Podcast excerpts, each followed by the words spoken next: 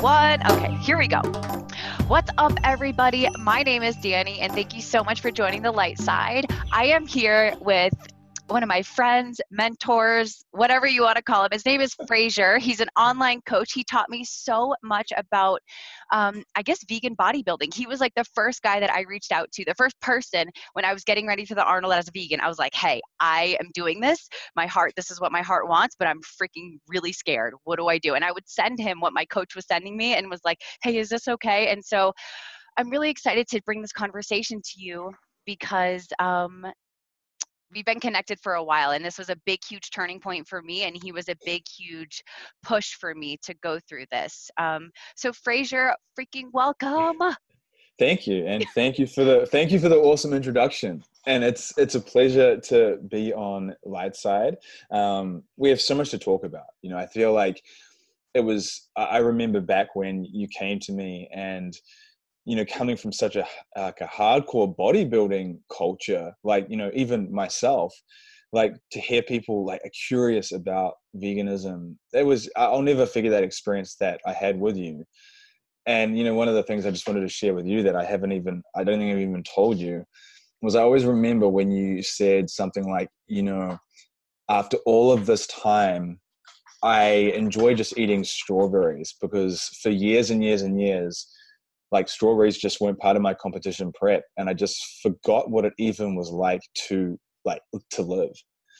And I was like, that is so cool, you know, like just around strawberries, like there's such a deep philosophical notion around a strawberry. Yeah. There was, I remember that moment. I was done competing and I had a bite of a strawberry and I was like, this is not bad food. And when I was not on prep, it was Oreos. Like it was just totally left field. Whatever was not prep food is what I wanted. And fruit was like the last thing. And then I had this epiphany and I was like, oh my God, strawberries are amazing. Like I should be able to eat these every single day. So I remember that too. It's cool. You brought that up. Yeah. Well, thank you. Thank you for having me on your show. And I'm excited to jump in and dig into all kinds of interesting stuff. Me too. So why don't we just start with like, your story, because your story is pretty amazing and like a big, like polar opposites. Yeah. Well, for your listeners, I used to be a butcher. I was a hardcore meat eater. So I wasn't, you know, you have some people who eat meat, but they're not like hardcore into it. So they could go without it for a few days and not notice. That was not me. I was like breakfast, lunch and dinner guy. I had such a different lifestyle back then, Danny. I mean, I don't even know how much I've told you, but I came from a life where I was diagnosed with bipolar disorder, severe social anxiety, ADHD. I was that kid in school who was getting, at one point in time, I was trying and I was getting A's for effort, but I was getting D's and C's for achievement. So I felt even more stupid because I was like, here I am with A's for effort, but my achievement levels were garbage according to the, you know, traditional school system. And that kind of drove me down this path of thinking my intelligence is hardwired. I am not a very smart person. So why don't I just quit school and go make some money? And so I left. I was probably one of the youngest people out of my peer group to leave school. I left when I was just almost 16. And I went and I was working part-time in a butchery after school. I just fell into that job. I went to get a job at one of the local supermarkets and they just happened to put me in the butchery. I didn't ask to be there. I just fell into it. And I was like, you know what is the easiest path to getting a full-time job? I'll just go and ask my current part-time job for a full-time job. And so I did that and I just fell into that. And from that, I went through an apprenticeship where I had to go to slaughterhouses and see the whole process unfold. I was heavily involved in the industry. I worked in the largest butchery in New Zealand. So I saw a lot of things that at the time didn't even stop me from eating meat. Oddly enough. And I had really bad problems with alcohol and drugs, prescription drugs, and just illicit drugs, but mainly prescription drugs. And I really struggled. Like I really struggled with a lot with my mental health, with my life. And it was only once I started seeing my therapist at the age of about 21. So I've been suffering through this for years. And he suggested that I go to the gym. And it's funny because back then, I say back then like we're like old people, but back then, I mean, YouTube was like in its infancy. So people weren't posting, you know, workout videos on Instagram and stuff like, so I didn't have anyone to model from. It wasn't like you just follow people on Instagram for workouts. I had no one to really model from. And I had not been exposed to the fitness industry where I could see that there was value in it for my mindset. And I was like, why would I want to do that? Like back then, I didn't understand that working out could make you feel better mentally. I didn't even understand that factor. And I was like, well, he's helped me with so many other things. Maybe I'll just give this a shot and see what happens. And so I started working out. And one of the things that I found was that I wasn't in a hardcore bodybuilding gym, but it was more of like a commercial fitness gym. So there was a range of people there. And I found that I started to befriend a lot of people that were a little bit older than me. So at the time, being in my early 20s, I was befriending people in their 30s and late 30s who had children and families, and they were business people, and they were healthier to start with. And so I started to sort of being around them, that association really did rubber off on me. And I went back and I studied nutrition and human structure and function and personal training. And after that 3-year degree, I came out the other end of it. And basically it was just a series of progressions to where I am now. And so like one of the things that I often say to people, you know, you hear these beautiful stories about how people have these like instantaneous turnarounds where 1 minute they're a drug addict or an alcoholic or something, and they have this moment of awakening where everything shifts in them. I didn't really have that. It was almost like a cascade of moments. It was stepping stones. It was layers to the experience where I would sort of transcend one level and I would stay on that next level for a while. And that still wasn't really who I was. And I'd transcend to another level. And I just kept kind of climbing these rungs of ascension to the point now where I am today, having been vegan for 7 years and, you know, alcohol free and don't use prescription medications, drugs, just really changed my world. And I really enjoy so many things that I never used to even pay attention to, like personal development, learning, being in nature, a lot of the things that I think that you value in life. And I never stopped to take inventory of that when I was younger. I was so busy caught up in trying to just impress people and accumulate things that I thought would make me look better or get me social recognition that I felt even worse because it drew people into my life who didn't even value me for me being me. And I felt like I was constantly having to put on this sort of mask. And so for that reason, having come this far and now, and this was all back in New Zealand. And then now having lived in America for 8 years, I have my wife, Lauren, who is from here as well. And then we have a little girl, Zia, who is turning 2 very soon. So it's been a crazy journey, you know? And so for me coming here to meet her through all that anxiety that I'd spent years dealing with, that was probably one of the biggest accomplishments in my life, because for anyone who's had bad anxiety, they know that it's so hard to like even get out of your house sometimes, let alone, you know, go to someone else's house or leave the country. And so it was just this leap of faith into the unknown. And in my head, I just thought to myself, you know, if this doesn't work out, it's okay because I will learn so much from it. And if it does work out, it's okay because I will learn so much from it. And so that's the sort of compressed version of the story, really. Okay. And so what was like the vegan aha moment where you were like, I cannot eat meat anymore? Yeah. So that's funny because a lot of people would think, okay, you talk about being in the butchery and seeing all these gross things that you saw while you were in there, cancers, tumors, and just all kinds of really gross stuff that we would hide in the ground meat and do all kinds of things. And that didn't even deter me. I just didn't eat those certain things. Like I was like, in my head, I was like, well, I'll just kind of eat, I'll work around those things, not recognizing that the whole thing to me really was the issue. What really changed me was when my wife, Lauren, got this book called The World Peace Diet by Dr. Will Tuttle.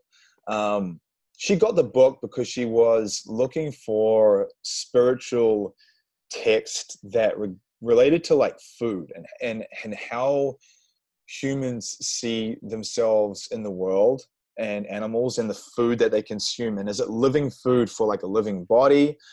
And so we would go out to her grandmother. We would drive out to see her grandmother every week. And it's about a 30 to 40 minute drive out to see her.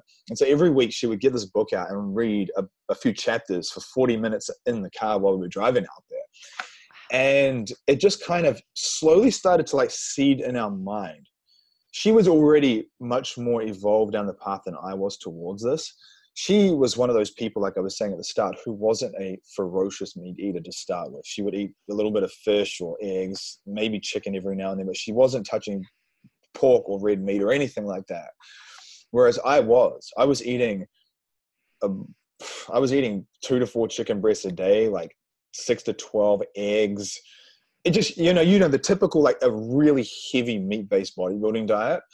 And I thought to myself when I was when she was reading this book, I felt like everything that he was saying was in alignment with the values that I held. It was in alignment with the way that I thought I saw myself in the world. But the thing that he sort of shone light on was how I thought my values were there, but my actions maybe were contradicting the way that I was thinking. And I didn't see that. Like I did not see that. And that's why I have a lot of sympathy and empathy towards people who are new to this journey or new to veganism or haven't been there yet, because very often it's like, it's ingrained into us. And I listening to that book, I was like, you know what? Everything that he said just makes sense to me. And I thought, why don't I just do this? Like, why don't I just give this a shot? What can I lose, like, by trying this? And it was in that moment, I was like, you know what? I'll just start adding meals in. So I started adding plant-based meals in to crowd out all the old foods. And over a period of 4 weeks, I would integrate in, a plant-based meal and replace an old meal. And by the fourth week, it was just removing some eggs from my post-workout meal and replacing it with tofu scramble or just anything. And once I did that, it was like effortless for me, because I feel like in my head, I had made the decision of who I wanted to become. Like I'd already made that decision of what my identity was first, to the point where I wasn't being pulled back to that old life. Like once I made the decision physically to change out my meals, there was no pull back, because I was already identifying as someone different. I wasn't identifying as that person who loved meat so much anymore. And so that's where I came from, and I've never looked back since. And I'm one of those people, I think I'm like you, where I don't jam it down people's throats. I'm not combative about it. I'm friends with a lot of people who aren't vegan yet. And I share it from a place of compassion and non-judgment, because one, I don't like that being directed to me. And I don't feel like that just does not work for most people in my experience. That shame and judgment is all it does is in fact just repels people. And I think it reinforces their current viewpoint more. And so I've really, part of my journey into veganism also kind of was a journey into human psychology as well. Understanding the human mind, like understanding my place in the world, understanding how we think, understanding the conditioned patterns that we have, and maybe that we cannot see that. And it's not that we're bad people. We're just operating on taught behaviors that we think are normal. And so it was this crazy awakening, And I remember when you came to me and, you know, your motivations. And I was really just happy to hear the compassionate aspect that you had to wanting to try this, because I feel like that is a huge building block in making people make this a lifestyle, because that value is really deep. You know, that value, I think, transcends bodybuilding. Because like at some point in time, no matter how good a shape you were in or I was in, as we get older, that body is going to change. But those values that we have will not change. They remain strong. And if you're anchored to just how you look as the bearing for like everything you do, you'll always be chasing this mirage, unless you have like a deep value system. And I feel like that was something that I really worked on with myself. And even in more recent years, you know, even within veganism, there's a lot of people who eat a lot of vegan junk food, for example. And at the start, I was one of those people. Like I was like a whole new world for me. I was like, wow, this is cool. There's all these things to experiment with. It's fun. And there's nothing wrong with that.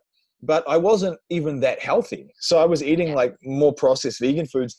It was only more so even coming into our daughter being born that I really then wanted to get as healthy as I could, because then I recognized now that it wasn't just me about me like carb loading tons of vegan donuts and then going to deadlift 600 pounds. You know, in my head, I was like, I can eat all this junk food because I'm going to go train for 2 hours and I'm going to go lift really heavy weights and I'll literally burn enough calories that I won't gain body fat from doing this. But you know, it's not healthy. And I recognized then once my daughter was born that I don't want to be one of these guys who's big and strong, but, you know, has the heart of like an 80-year-old when they're in their 40s. And so that really compelled me. That was like a whole other layer of ascension where I really then took my diet and my lifestyle to a whole other level of cleanliness, so to speak, because of her, because of my daughter, you know? So, yeah. Oh, there is so much in there. I don't even know where to start. The daughter thing, I'm just stuck on that for a moment. It's so cute. And she's like a little sprout. She's like a little vegan baby sprout. And how has it, well, there's some stuff I want to come back to, but how has it been raising a daughter vegan? Yeah. A baby. Yeah, well, I mean, you know, one of the benefits that we have had is that because we are nutritionists, we don't get a lot of kickback from people because people know that this is our job. And so for that reason, they're like, okay, they've probably researched this and they probably know. Whereas I know that for a lot of parents and people who are curious about this, who don't have the nutritional background, they can get a lot of kickback from doctors and from pediatricians and from their family who are just concerned, but they don't know. They don't have the knowledge. I find that a lot of the mainstream health system tends to be like 10 or 20 years behind. Like it takes that long for things that are subculture to become mainstream or like known and respected in science. And there's such a big lag time. And so things that we're learning and we're doing are still like barely understood by a lot of pediatricians and things like that. And a lot of them don't study nutrition. Most doctors and pediatricians and things like that don't study nutrition. And so for that reason, they don't really have a lot of knowledge there. So we were fortunate, one, that we already had this background and that we'd spent a lot of time learning about it all while Lauren was pregnant. And it's not been hard for us just because this is our lifestyle and we want to show her like a compassionate lifestyle, and we want to show her a healthy lifestyle. And, you know, it's nothing against my parents or anyone's parents for that matter, who raised us as not vegan. They didn't know as much back then. I mean, the internet wasn't even a thing. So you were in a very small ecosystem of people you could get your information from.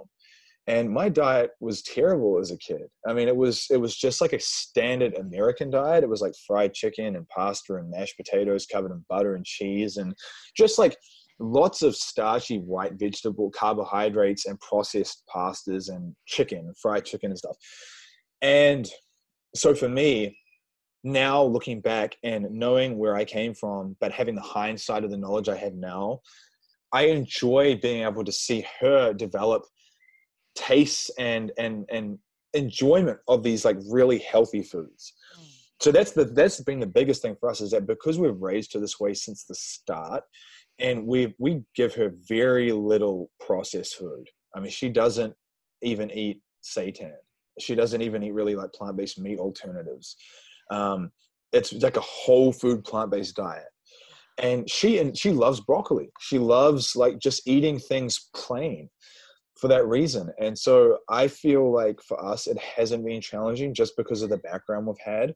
I can understand how it could be difficult for some people.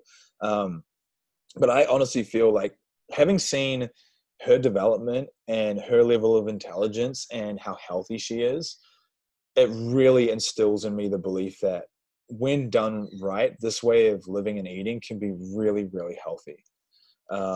You know, really healthy. And even the American Dietetic Association states that, you know, a well-planned vegetarian or fully vegan diet is suitable for all stages of life, from pregnancy, you know, infancy, lactation, all the way through to elderly adulthood. And so if the American Dietetic Association is coming out with that official statement, you know that they've done enough research to be able to express that. And so it's really been a cool experience for us. And I've actually found that because we wanted to give her more whole foods and more even healthy foods, it's helped us eat healthier as well. Because we knew that if we were eating more like vegan treat foods and stuff all the time around her, it's kind of not fair. Like she'd see us doing that, but she's not allowed to do it. And so like we didn't want to be like that.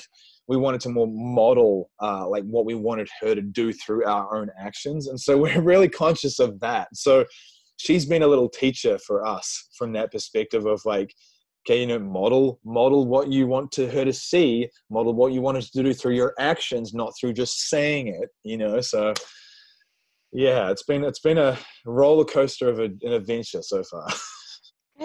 Good. The little sprout. She's so adorable. And I was seeing your some of your posts where you would post her plate and actually post like what you guys were feeding. And I think that is so helpful for people who are curious about this path or just want to maybe incorporate this more. So I really, even though I don't have a daughter yet or a kid yet, I really appreciate your content and posting what you feed, because that's something that I have a question about too. And I want to go back to the compassionate thing.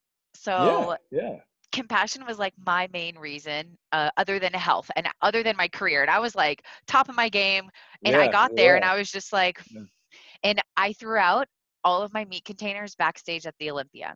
So it was very dramatic. I love that, man. Love that. So my transition kind of happened like like getting ready for the Olympia. And I was like, AJ, I need to switch my diet. I'm like, can we do tofu instead of turkey? And he was just like, Danny, you have the biggest show of your life coming up in 8 weeks. He's like, can you just get through this? And then we will fix this after. So I had already been like cooking Ian a bunch of vegan food, just, you know, testing it on him. And then after the Olympia, I threw out all my stuff backstage and I was like, I'm done. And I never had meat like that was like my last bite, I guess, of meat. It was a big moment for me. And in that moment, veganism or just eating not meat became more important than bodybuilding, and my compassion for the animals and for the world became more important than being Miss Olympia. And I think that was just my first starting to turn around and be like, wait, what am I doing? What am I doing this for? And so all of these questions started to come up, and I remember you telling me, you were like, sometimes when people go vegan, a lot of other things in their life start to change. And that is exactly what happened to me. And it was just like one thing after the other, like you said, like layers and layers. And I was like, I don't know what to do, like with my whole life. And it was crazy, but compassion was the one thing that drove me and still does today. And I love how you said that you don't like blame people or you don't come at them, because there's nothing to come at them about. They just don't know yet. They just they haven't seen or haven't related, like the animal thing, like the beingness of your dog and of your cat is kind of the same thing as the cow and the chicken, you know, and then once you see everything as one, you're like, whoa. Like for me, it was like a whoa moment of, I love my dogs. What's so different about this cow?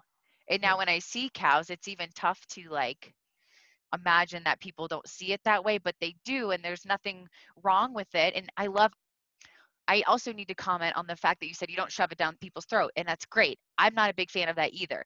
I was actually already had given up meat, and I went to a bodybuilding show, an expo, and people, vegans, were at the top of the stairs with a fucking sign that had some shit on it, right? And yeah, I'm like, man, yeah. I'm like, I agree with you, but like the way that you're doing this is no bueno, because yeah. even people who agree with you, you're triggering me right now. Like, I don't really want to see that. And yeah. but like, I think a better way to do that would be to go into the expo, have a booth with an awesome protein, a vegan yeah. awesome protein bar, right? Versus like pissing everybody off with the sign. or even better is like, go compete and like get on stage and be a walking billboard for exactly what you want people to model. Yes. You know, like put in the work and yeah. don't just yell at someone and expect them to change, you know, and I'll say, like, you know, having seen your evolution, it's, you're a different person in so many ways, but you were I could see like you were a different person now, but you were that person back then too. You know, I could see that in you back then. And that one of the common themes that, like I said to you, is that so many people who come to this lifestyle, especially when they're heavy into fitness, is they often have all kinds of other things that almost become a feeling of turmoil in their life at first, but it's like growth. So like, if it's like growing pain. So it's like all these conflicting feelings and like these anxieties about like, what am I doing? What's happening? What's the best decision moving forward? And early on, it can feel worse before it gets better. And I remember, I think from memory, you were about to prep for the Arnold, and then you stopped because you just got to the point where I almost felt like you were transcending this need to compete. You were transcending this need to compete with people. And I understood that, you know, like, and I could see that in you, I could feel it. And I've seen that in other people as well.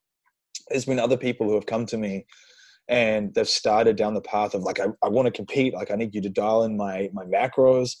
And then as they go, they're like, man, I just don't know if I feel this anymore. And I'm like, look, there's no right or wrong answer here. Like, you do what is in alignment with you.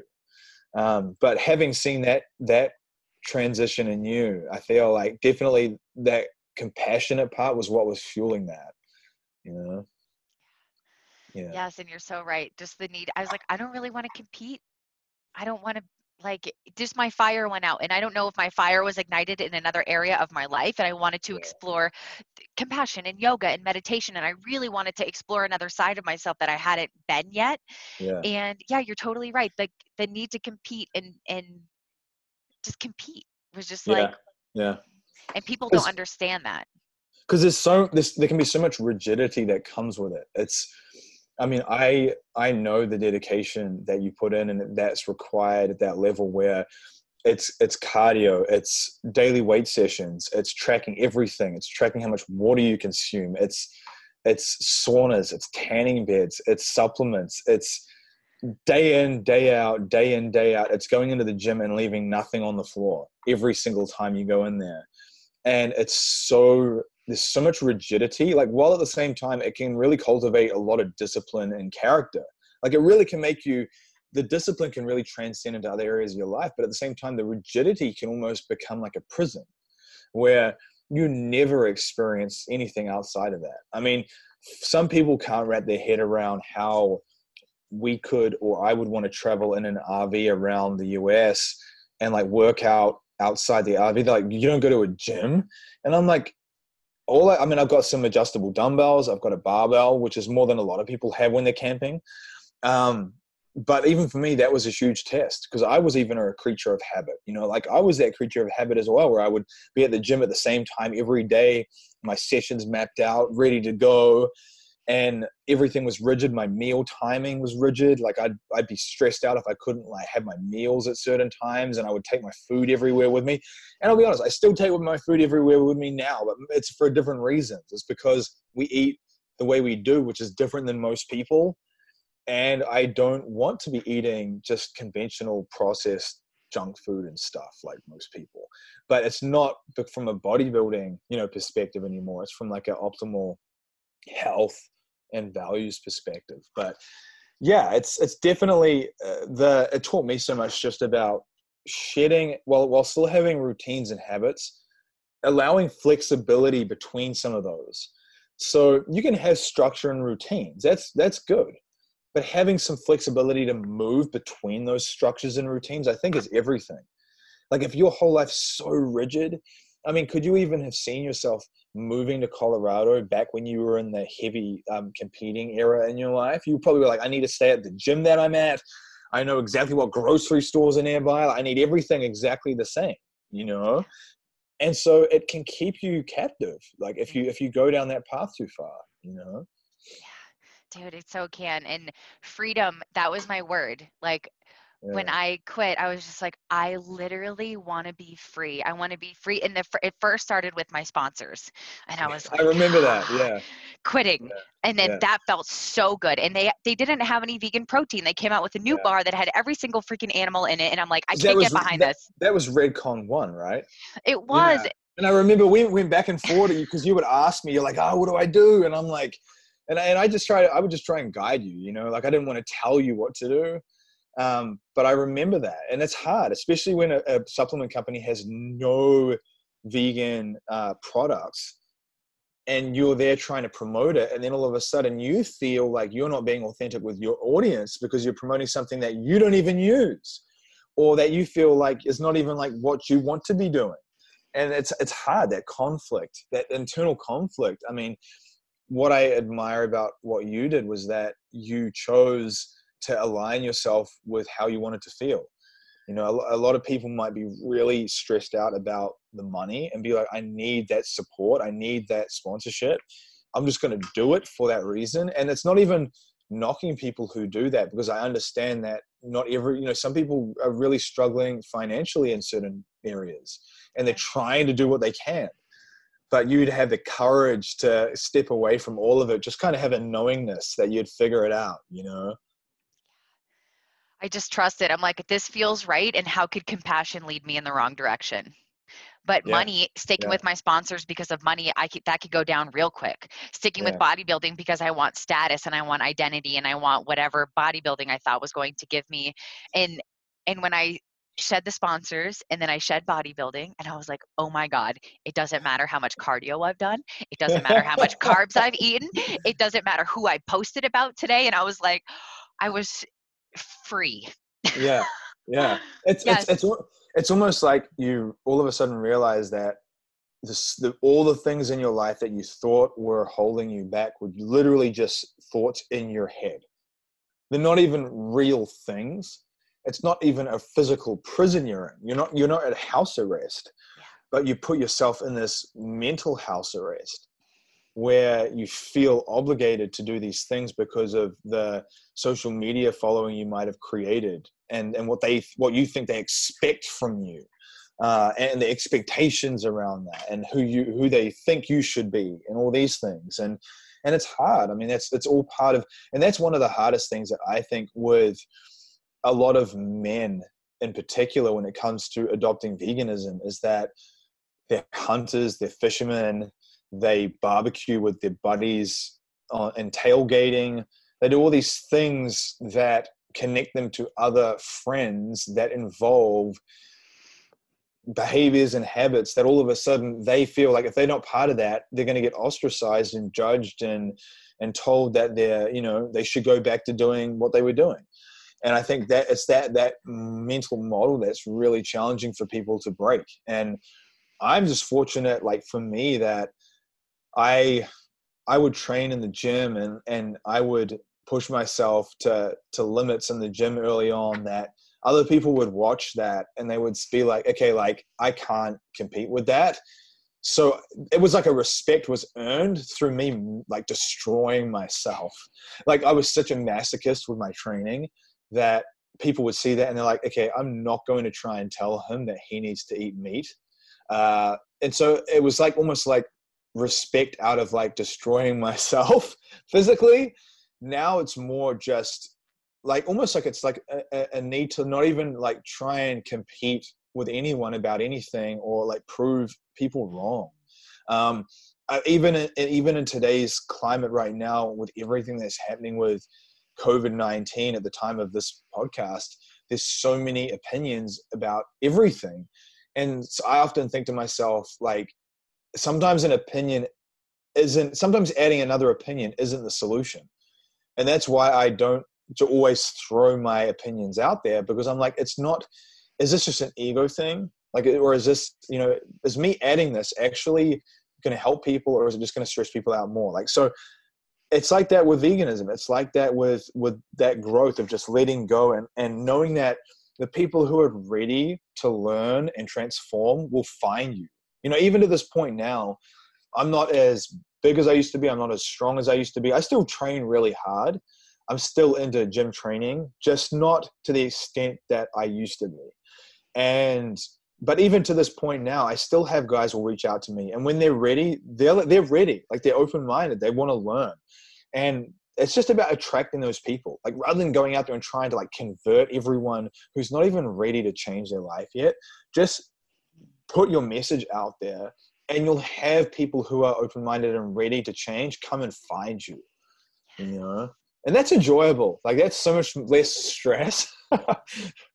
Yeah. Dude, yes, it is. And there's no, there doesn't need to be any combat. And I love how you said that earlier too. And people just come to you and they're ready and there's nothing. And I feel like even the word vegan, yeah, people get like a really wrong idea about, and then they're like, whoa. But if you say plant-based, they're like, oh, okay, I'll listen. But like, yeah. And so I don't even like to, sometimes I don't like to even refer to myself as a vegan, because it automatically, people put up the shield and they're like, tree hugger, hey, like they just like, yeah, don't even want to hear it. Yeah. I'm like selective with how I say it. So I kind of get, yeah, I kind of gauge people. Yeah, so yeah. I get a feel of like, what is their motivation and like, what is their perspective on it? And then I kind of use the wording that I feel like is going to resonate with them. Yes. So they understand where you're coming from. Because then if you're speaking their language and meet them where they are, they're much more likely to be like open. Like you said, they're not going to like close out and shut down and freak out. And so I think definitely choosing your vocabulary based on, you know, the person and the intuition that you get is so important, you know? It is just to leave that channel open and like accepting for both people. Yeah. So earlier you talked about kind of like the mental health stuff that you went through. Yeah. Did you notice a big change when you started switching what you ate? Yeah. And it was interesting because it wasn't just from, like, a lot of people would think, and I know this to be true for a lot of people, is that I've helped who have come from, you know, a standard American diet or even a conventional bodybuilding diet, and they were struggling with mental health issues. And we would get more micronutrients and we would clean their diet up and we would add more diversity of foods into their diet, and they would massively improve their mood. And so I've seen that happen with people. And I think part of that is they're just getting more micronutrients, more vitamins, more minerals that create better hormone precursors and better chemical responses in the body.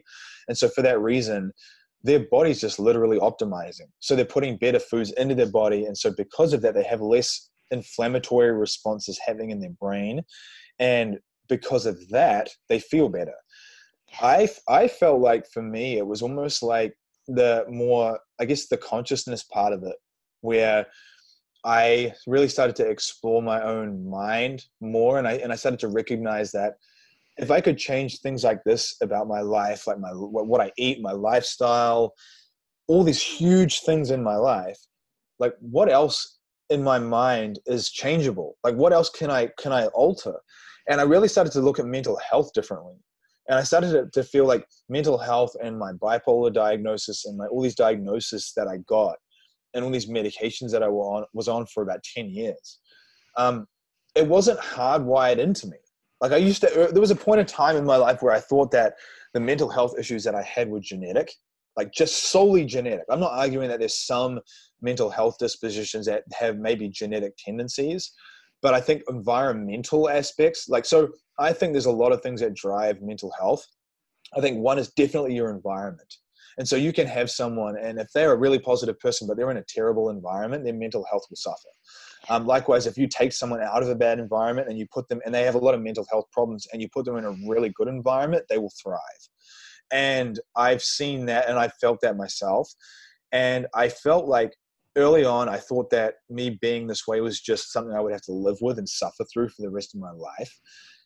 once I started to recognize the power of nutrition and the power of personal development and removing alcohol and negative people from my life and all these other things and getting out in nature more, I really started to recognize that mental health wasn't so much this thing that was hardwired in me, but it was just like a state that I was stuck in. And so I was stuck in like this negative feedback loop of dysfunction. And I found that the food definitely did help improve that. It had definitely, I've noticed for a lot of people, it can help reduce anxiety. It can help improve sleep.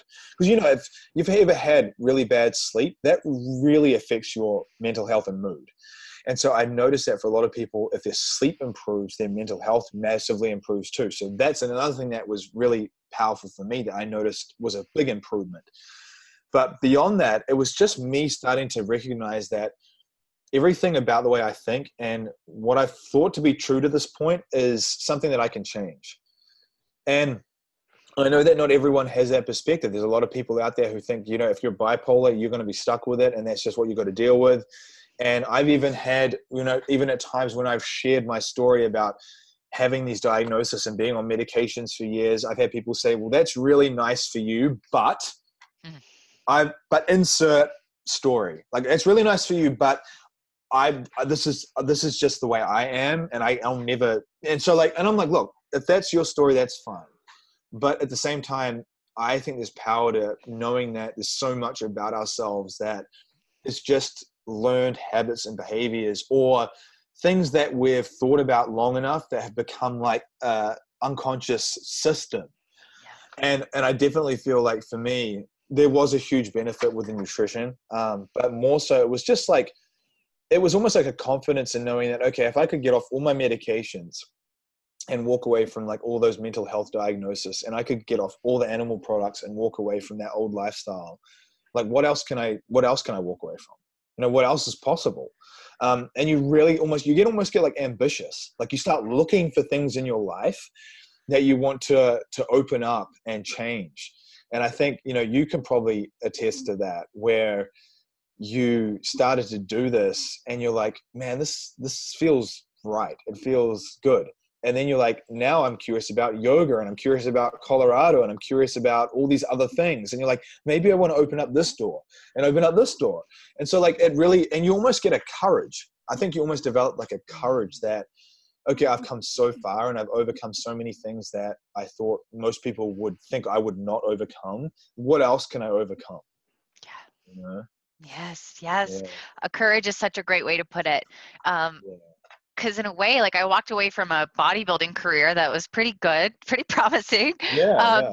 And then I switched my whole identity like on Instagram. And I think that's what I had like a 2-year hiatus where I was like, I don't know what to post. I don't know who I am. I don't know if I'm, oh my God. Because I didn't know like, and I didn't want to be not authentic. But then once you're like, all that matters is your authenticity. Yeah. And it was almost like you were like that caterpillar and you were in the cocoon. Like trying to figure out what type of butterfly you're going to become. And in that because I noticed in that 2-year period, like you just sort of like stepped back. And I'm sure that people were asking you all the time, like, what's happened? Like, what are you doing? And then coming out of that and changing your, you know, social media name and changing your message. It takes a lot of courage to do that. Because I feel like, especially if you've already built a large audience, you might feel like they expect a certain thing from you, and to then have the courage in yourself to say, okay, you know what? Like I appreciate that you might value me for these things, but this is who I am now. And if you want to come along with that journey, you can. And if you don't, that's fine. Mm-hmm. And it's hard it's challenging for a lot of people to do that. Like a lot of people, I don't think would have the confidence to do what you did. It's still tough and I'm still kind of going through it. Like even now that I'm posting now more and just kind of coming into my new light and being really excited about this, I am losing followers left and right. Like 20,000 followers have left my Instagram and like, I'm trying not to be upset about it, but it's like tough because you're putting in even more work now than I did before when I was bodybuilding. And now it's like down another 1,000, but I have people that are also messaging me that are saying, oh my gosh, I went plant-based because of you. And now I'm living a more compassionate lifestyle. I'm meditating more. And like, yeah. I liked you as Little Monster, but I love your transition. I love you now as Light Side. So yeah. I'm getting really individual, like beautiful messages from people, but it's still tough because it's like, yeah. because I'm not naked training on Instagram, people yeah. are dropping off. And it's like, when I think about it like that, I'm like, okay, that's fine. Go. Yeah. But it is. But it's, I think it's hard because you pour your heart into this new message and you hope that people will understand and value it.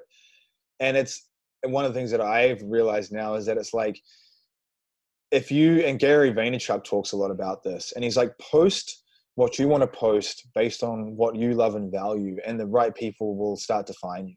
And because like you'll have a shedding, like just how like you shed a lot of the things in your life, that is a shedding of people as well. It's a shedding of followers that come with that. And I feel like it's not always easy. Like it's definitely not always easy. I mean, I've even noticed that like with the message that we share more now, whereas before it was like hardcore vegan bodybuilding. Now it's more about vegan family and peak performance. Like how do you feel really good? Like how do you have better energy and more mental clarity, and how do you have all the things that allow you to have a conduit for a better life with your job, with your relationships? Because nutrition and training and all these things, they do massively dictate some of these things. And so now for me, like that's my thing I enjoy, because I've had to learn those things as a parent now to become even more efficient with my time, because I have less time to spend. And so I need to be way more intentional. So how can I create an environment in my head where my concentration and my energy levels are really, really good? And it comes back to nutrition. It comes back to lifestyle. Now, not everyone is there. Like a lot of people, they don't understand that. They don't necessarily value that as much yet. And some people do. And at the same time, I feel like not everyone values like, you know, family stuff, vegan family stuff. But there's a lot of people who do. And I think so I completely understand where you're coming from in terms of that transition and that shedding and recognizing that. And I've even thought to myself, there's been people that have played really key roles in my life, like chapters in my life where they were like really close. They were like really avid supporters of what we did. And then they kind of drift away and we part ways. And one of the things that I learned from Brendan Burchard, and he kind of talked about it, where people, not everyone is meant to be throughout every chapter in the book of your life. Like there's many people who will come in and they might have a starring role in like one chapter of your life, or they might have a starring role in a couple of chapters of your life. And then they go away and they write other chapters of their life where you're not in it anymore. And it's not a good or bad thing. It's just is what it is. And I really focus on that now, where I'm like, that person was just a chapter in our lives, and that I hope they go on to have a good life, but it doesn't mean that it's a bad thing.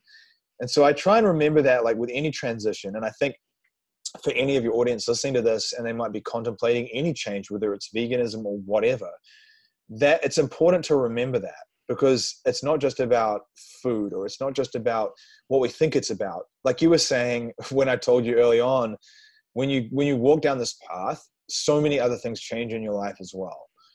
And it really is like a mass shedding. Like you really do lose so many parts of yourself that you thought were important, and they just really weren't, you know? Yes. Yeah. And I tell it to my clients too sometimes, because as they start to like reach a new vibrational level, or they start to kind of up level it, whether it's even just like it's beginning to meditate, and they don't see they don't have the same views that their friends have. And then they're like, you know, and then they're like, we're distant. And it's like, when you go to a different vibration, some of the friends that were on that old vibration, they're still there, and you just, you know, you're on a different whole trajectory now, and like attracts like. So why would you attract those friends who are still stuck? Yeah. And you know, like for anyone listening and they're even uncertain about the energy stuff, you know, when you're around people and they bring a really good energy, and you leave the conversation and you're like, wow, that person was awesome.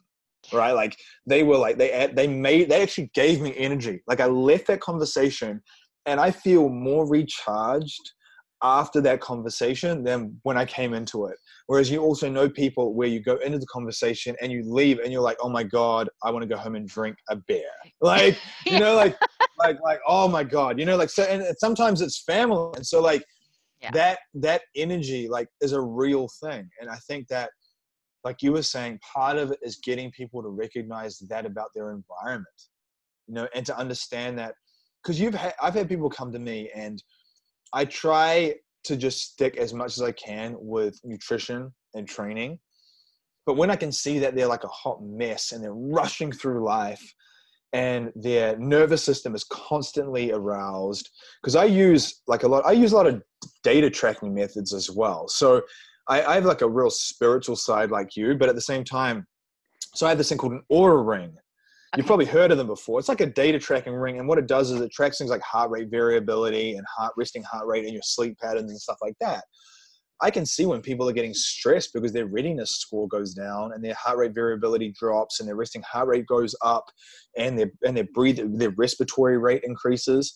And there are people, and I try and give them, you can give them the best workout plan and best diet plan, but if their nervous system is constantly stressed and they are not doing anything to manage their mind and calm themselves down, that stuff is not going to work as well as they want.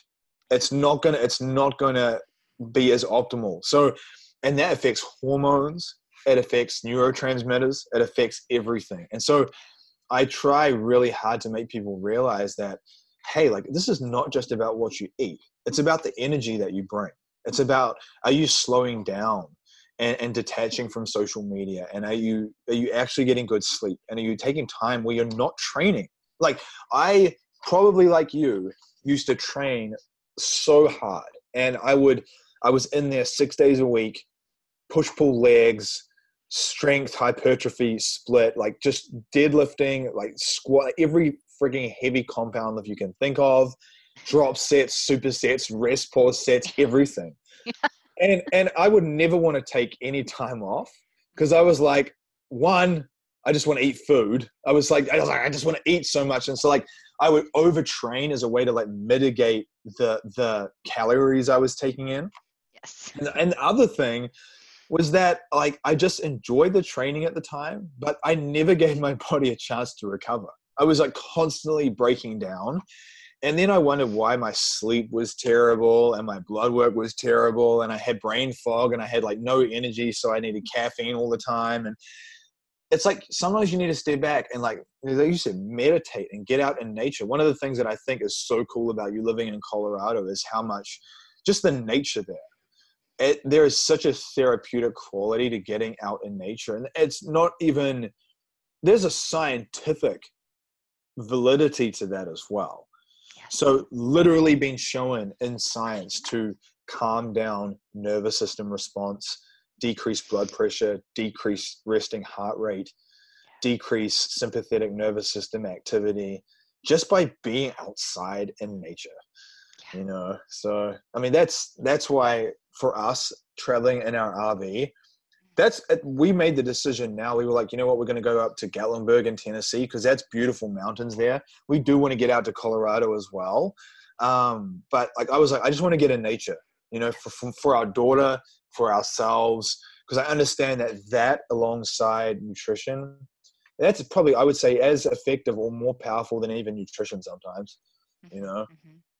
Yeah, I agree. And it's because nature has like this beautiful, just unconditional love kind of vibration.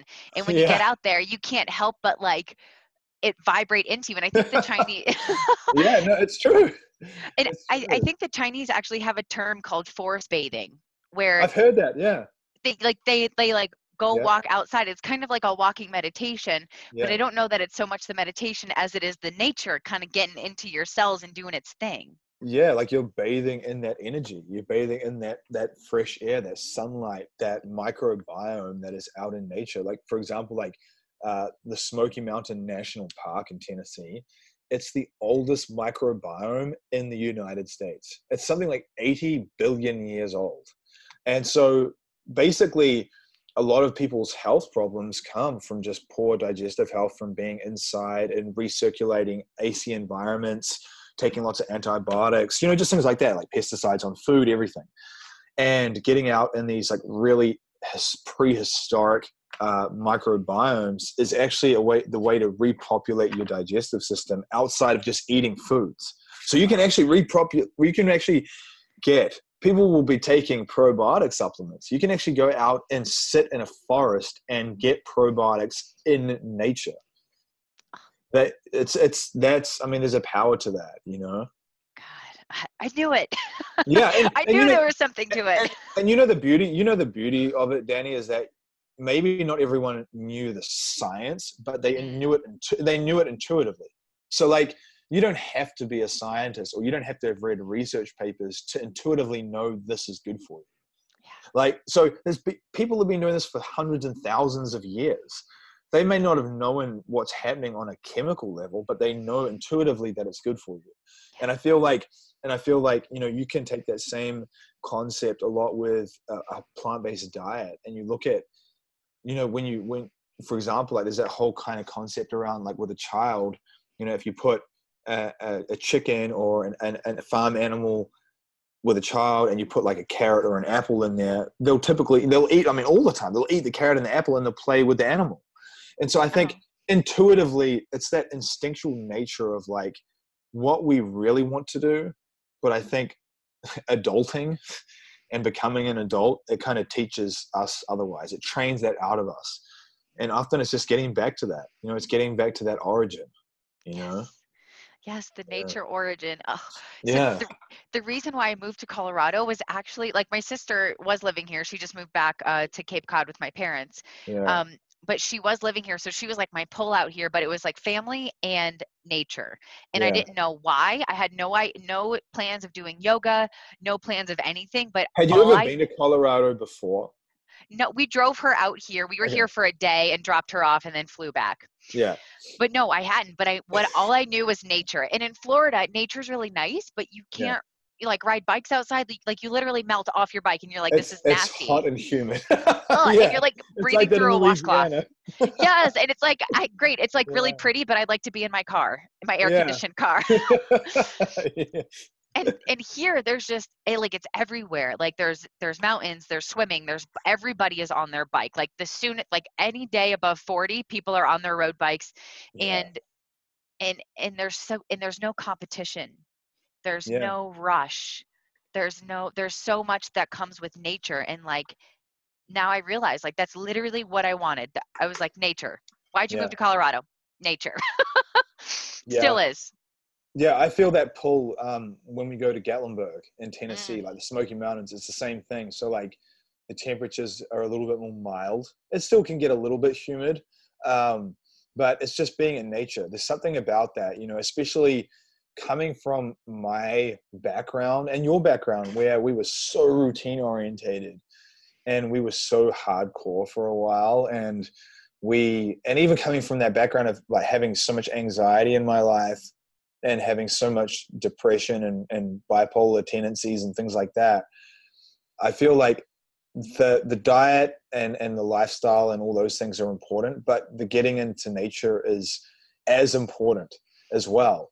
And you know, like for us, like we really want to make that a priority for our daughter too. So we know how important that is for health in general. So we really want to get her out in those environments as much as possible early. So it just becomes part of her lifestyle.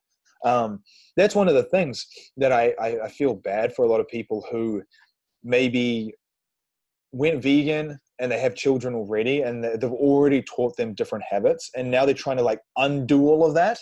It's the same with getting out in nature. It's the same with anything. For us, if we teach her these things from the start and it's just normal to her, it's just like part of who she is, then it's not something she's consciously got to like force herself to do, because it's just who she is.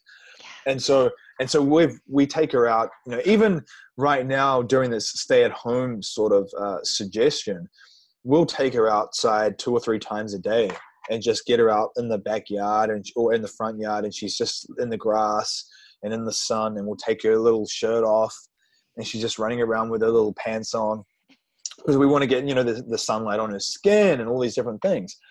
And so it's definitely, you know, for me, the whole vegan bodybuilding thing has really evolved into just this, like, how can you live a better life? Like, how can, I still think you can have both. Like, I still think you can be a really good bodybuilder and you can be a really good vegan bodybuilder and you can still have a lot of balance and flexibility, but you just need to be willing to test and experiment with things. You know, like, you can't be so rigid that, like, I've got to hold on to this way that worked. And, like, what if I change things now and it goes worse?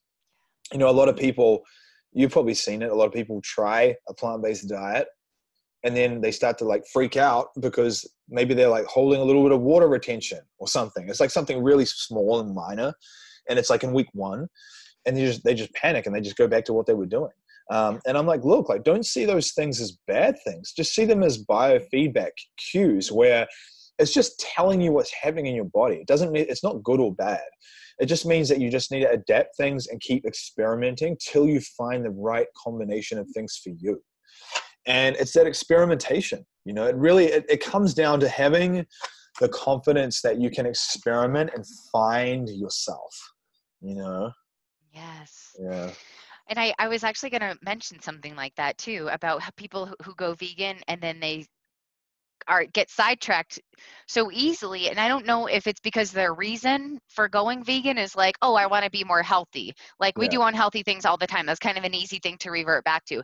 But when, like, the compassion switch goes off and you can't kill anything anymore, you're like, I don't even care if this makes me unhealthy. So I find that the reason sometimes people go vegan are maybe it's trendy or whatever, they want to lose weight. I feel like those are not stickable things. That's definitely a thing that I've noticed. And what I suggest to people is and especially if they come and they're doing it for health reasons, I'm like, that's great. Like, I want you to do that, but don't stop learning just there. Keep learning about all the other reasons. Like, there was a guy recently, his name's Larry Hagner, and he has a podcast called the Dad Edge Podcast, where he talks all about fatherhood and parenthood and things like that.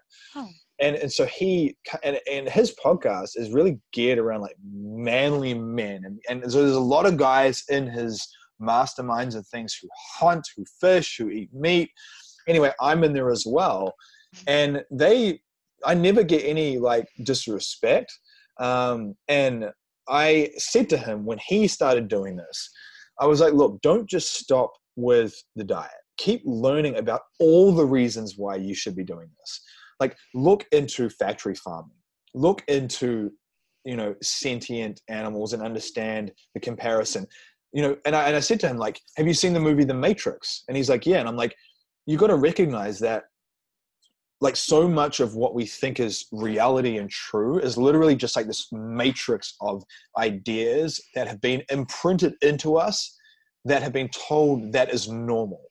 And when you can step back and see that and be like, oh my God, like, you know, because, like, people might have judgment towards people in China for eating dogs and cats, but we're doing the same thing at our end. We just don't see that because we're inside the fishbowl. We're the fish inside the fishbowl. We can't see out. We can't see in from the, you know, we don't have the perspective. And so it's like plugging yourself out of the matrix. And I said, learn about the environment, learn about the environmental impacts of doing this, because you have 4 young sons. And I know that you want to see this world a better place for them. And I know that you want to be a healthier version of yourself for them. And you want to lead them with a better set of morals and values. So don't just stop with the nutrition, learn everything. And I said, because, like, for me, why not attach all these motivations to do this and really thrive, then just have, like, one reason.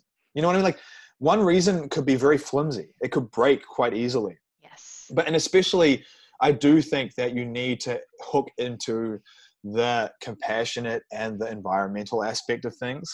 Because I think once you do that, your ability to find solutions with the nutrition will go up. Like, you won't just eat beans one day and get really bloated and be like, okay, I feel really bloated right now, I quit. You know, because, like, people have done that, where they're like, okay, I feel really bloated. And part of it is like, look, if you go from eating 40 grams of fiber a day to 200 grams, because you're eating all these, like, plant-based foods, and your gut microbiome is not prepared for that, you might feel really bloated. And so from that perspective, you need strategy and you need to be patient and you need to not just like throw everything at this straight away. Reduce down some of your insoluble fiber a little bit. Don't eat such massive plates of salads and stir fries. You know, like reduce down those portions a little bit of your insoluble fiber, because that otherwise people get like the bloating. That's a common one. And then they stop because they don't have the deeper driver to figure it out. They're not, there's not, like you were saying, you made it, that decision in your head at Olympia. You're like, okay, I'm done now. And even if you got bloated, and even if you broke out with pimples, or even if you went through a period where it like felt worse before it felt better, you're like, you know what, this is not part of who I am anymore. So going back's not an option. And I actually find that it's that burning the ships mentality. Like I often use it, like I have a lot of sort of like different types of thoughts in my head. And it's like, you know, that movie, like 300, right? The Spartan warriors are in like the hot gates, and there's 300 of them, and they are going to defend their city to the death. And they're not turning back. There's no retreat. There's no surrender. There's no plan B. There's no way out.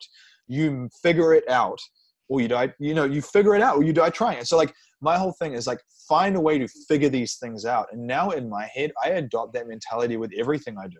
I'm like, I burn the ships. Like I found that when I've given myself plan Bs and like exit strategies, my ability to execute on the goal is never as good. And so if I say, you know what, I'm going all in with this thing and I will figure it out. I can tell you there's been power to that. And I really try and get people to embrace that mentality with their diet and stuff. I'm like, look, go all in, know that you will figure it out. If you are patient, if you are methodical, you will figure it out. And it's the same, like it's the same with anything. You know what I mean? Look how far that you came. You came from eating, you know, a conventional bodybuilding diet at the top of your game. And you drew that line in that sand and you were like, you know what? I'm not turning around again. And I'm not going back that way. That's a chapter in my book that's closed, you know? Yeah, dude. And it's so funny that you talk about the bloating and going back. So like 2 months after I went vegan, I got married. Yeah. And so that was like post show bloat. I don't know what to eat. I'm watery. My cheeks are fat. And I don't, and there was all of these huge changes going on 2 months after I decided to go vegan. Like I wasn't sure about my body, and then even like our food. So my sister and her boyfriend, and then Ian and me, we were all the only four vegans at my wedding. But when I planned my wedding, I was not vegan. So I had a Brazilian meat situation happening. And, you know, all of my friends are bodybuilders, so they loved that. But all of us, we all had like the salad, and the cake was vegan. Yeah. I got in and changed that. You got to figure that out, right? You cannot skip that. Just not going to tell anybody about that. Yeah. But they were like, oh my God, awesome cake. But that's one of those things about not shoving it down people's throat too. It's just like, hey, this is what I'm going to do. You enjoy that. I'm going to enjoy this. But even the thing, like I was getting ready for my wedding and my body was kind of bloated, but there was like, can I fit into my dress? Like, what am I going to look like in my pictures?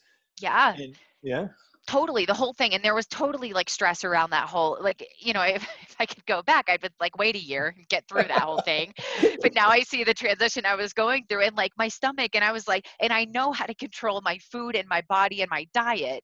Yeah. I used to 2 months before this whole thing. But that was one of those things where I was like, I'm not changing it. This is how it is. And I'm just going to go through this all at the same time. Yeah. You know, and I think there's a power to just not shying away from a challenge, especially when you have so many other things coming your way. It's kind of like, you know, that saying, like when it rains, it pours. And it's like, you could look at that as a negative thing and be like, oh God, when it rains, it pours. Like, I'm just going to like, oh, quit. Or you can be like, you know what? Everything is coming my way right now. What if this is just like on the cusp of just massive breakthroughs and changes in my life? What if I'm just like breaking through this barrier that I cannot see, but I can feel it, and it's just really taking me to my threshold? And so I think about that a lot. You know, there's many challenges that we've been through in my life, like, you know, from back when I told you, being a butcher and dealing with all of these things, and and the mental health problems and the addiction and breaking all those things, and then having the addictions shape shift into other addictions. So like the addictions shape shifted from, you know, abusing prescription medications to alcohol to then becoming like a trainaholic in the gym, and like overeating and like bodybuilding, and it like morphed from that addiction into a more socially acceptable addiction. And then I started to see that for what it was. And then I'm like, holy crap, like my addictions just didn't go away. They just like transmuted to something else.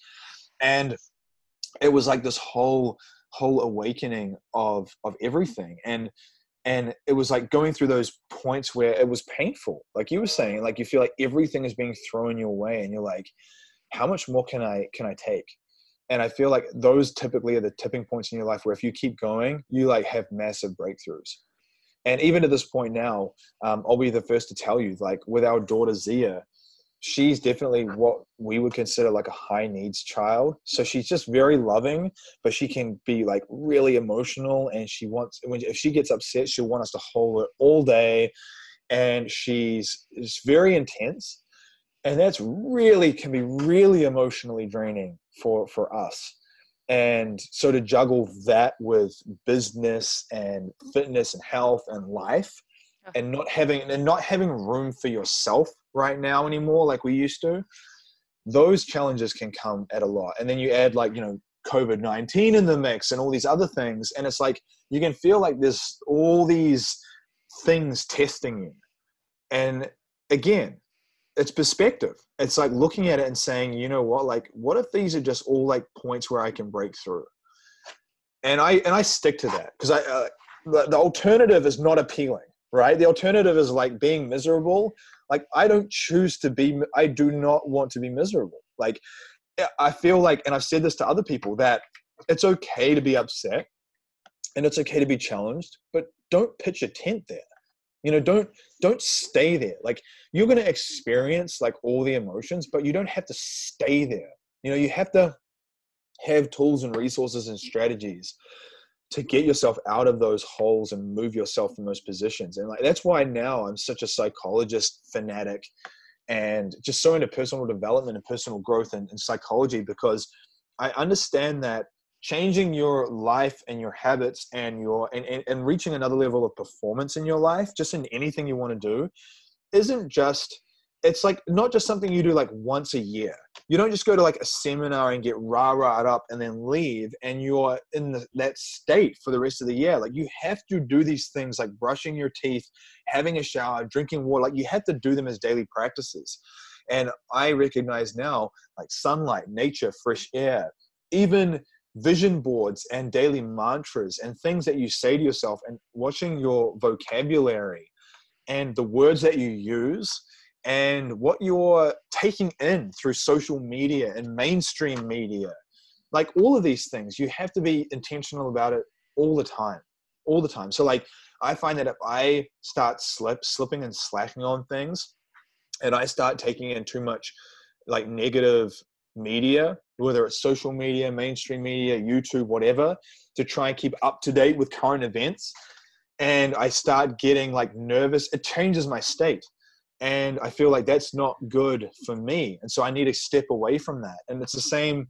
Sometimes I'll feel like, okay, my diet was a little bit more processed than normal. Like I'm at a point now where most people would consider my processed diet really clean and healthy, but I'm looking to like just keep going.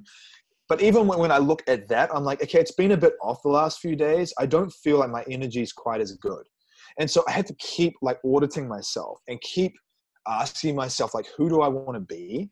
Not just allowing like circumstances of life and what's happening around me to kind of dictate what I do, you know? And so like, I really try and share that with people.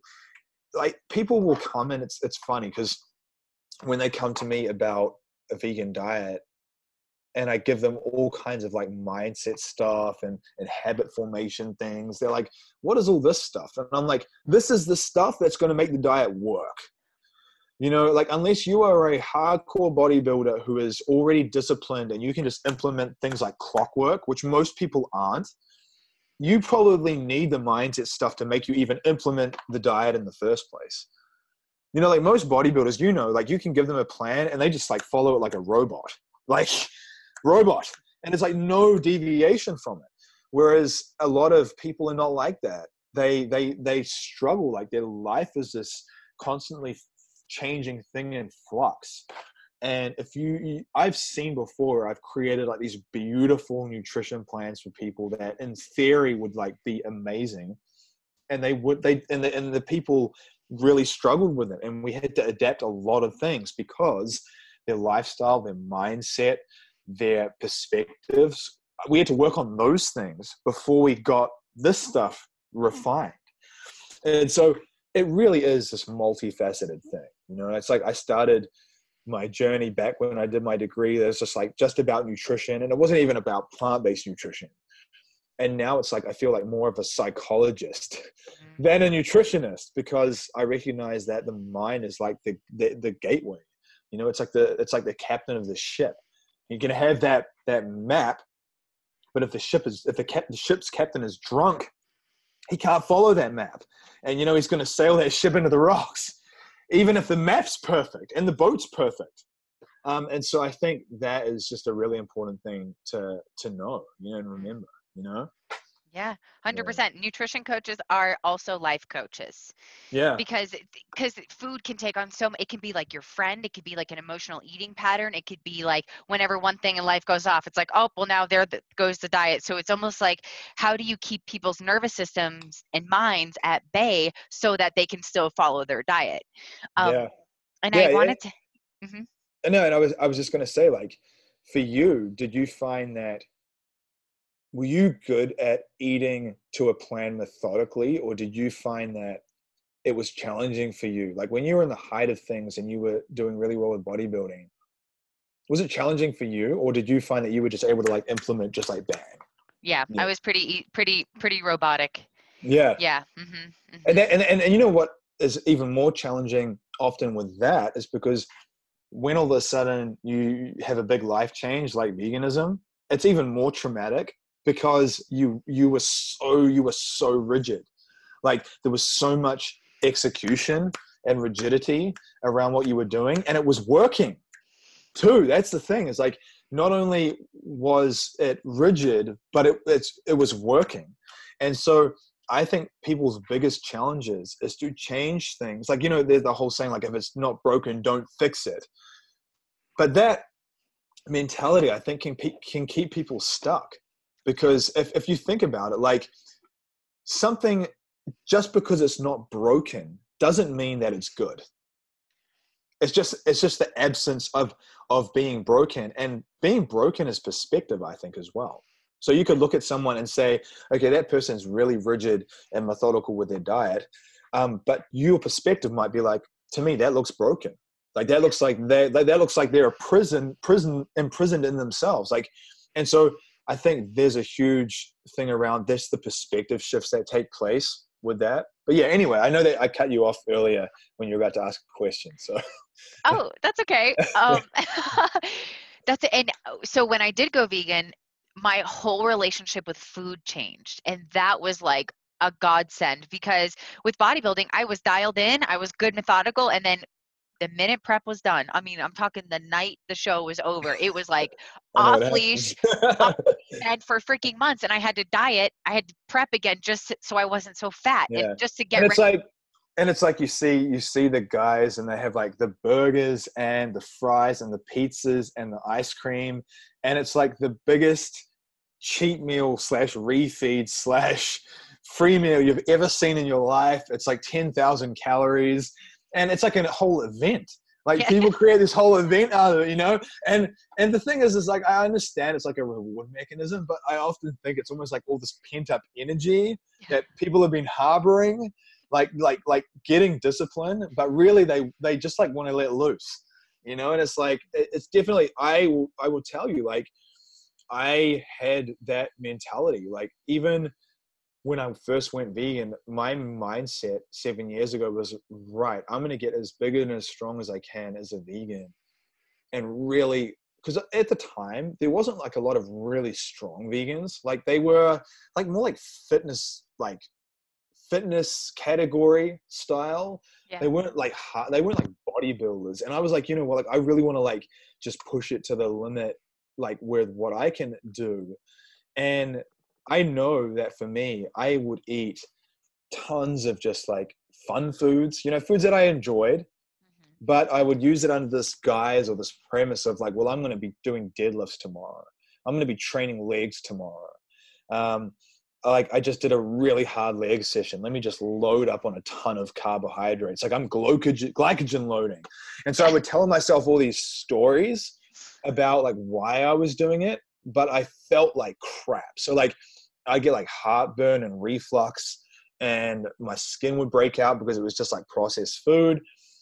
And I would just tell myself, oh, it's just like carb loading, glycogen loading. You know, and so I had to work through that whole process as well, you know, and it's hard. Like, I think that's a really prevalent thing within the bodybuilding world, that a lot of people really struggle with their relationship with like working out and overtraining and overeating, and they overtrain so they can overeat.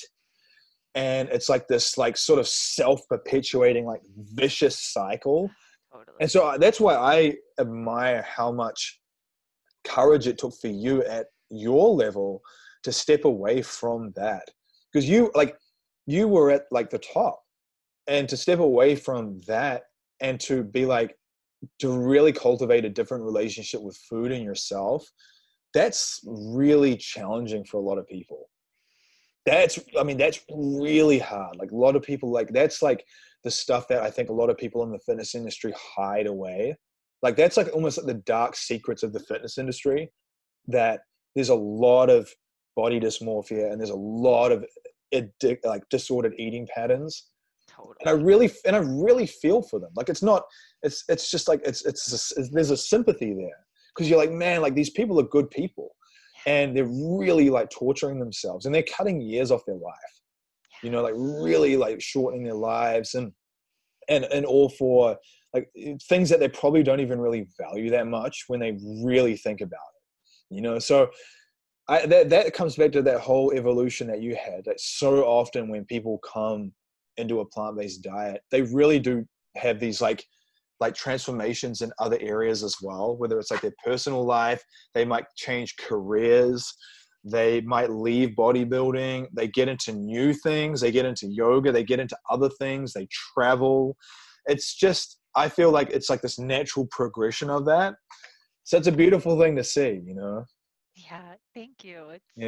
It's been a beautiful transition. It's been freeing in many ways. And like being off of this, dialed in, eat a lot, dialed in, eat a lot. Like this cycle, this yo-yo is gone. Like roller coaster. Wicked bad roller coaster. And you know how when you eat a bunch of like sugar, yeah, you're also on a mental roller coaster, and your body weight changes. So like, not only are you just stuffing your face, but now I'm 30 pounds heavier than I was a month ago, and I'm 5 feet tall. That shit doesn't go up. Okay. Yeah. Yeah. So I feel like just so much more even and like peaceful.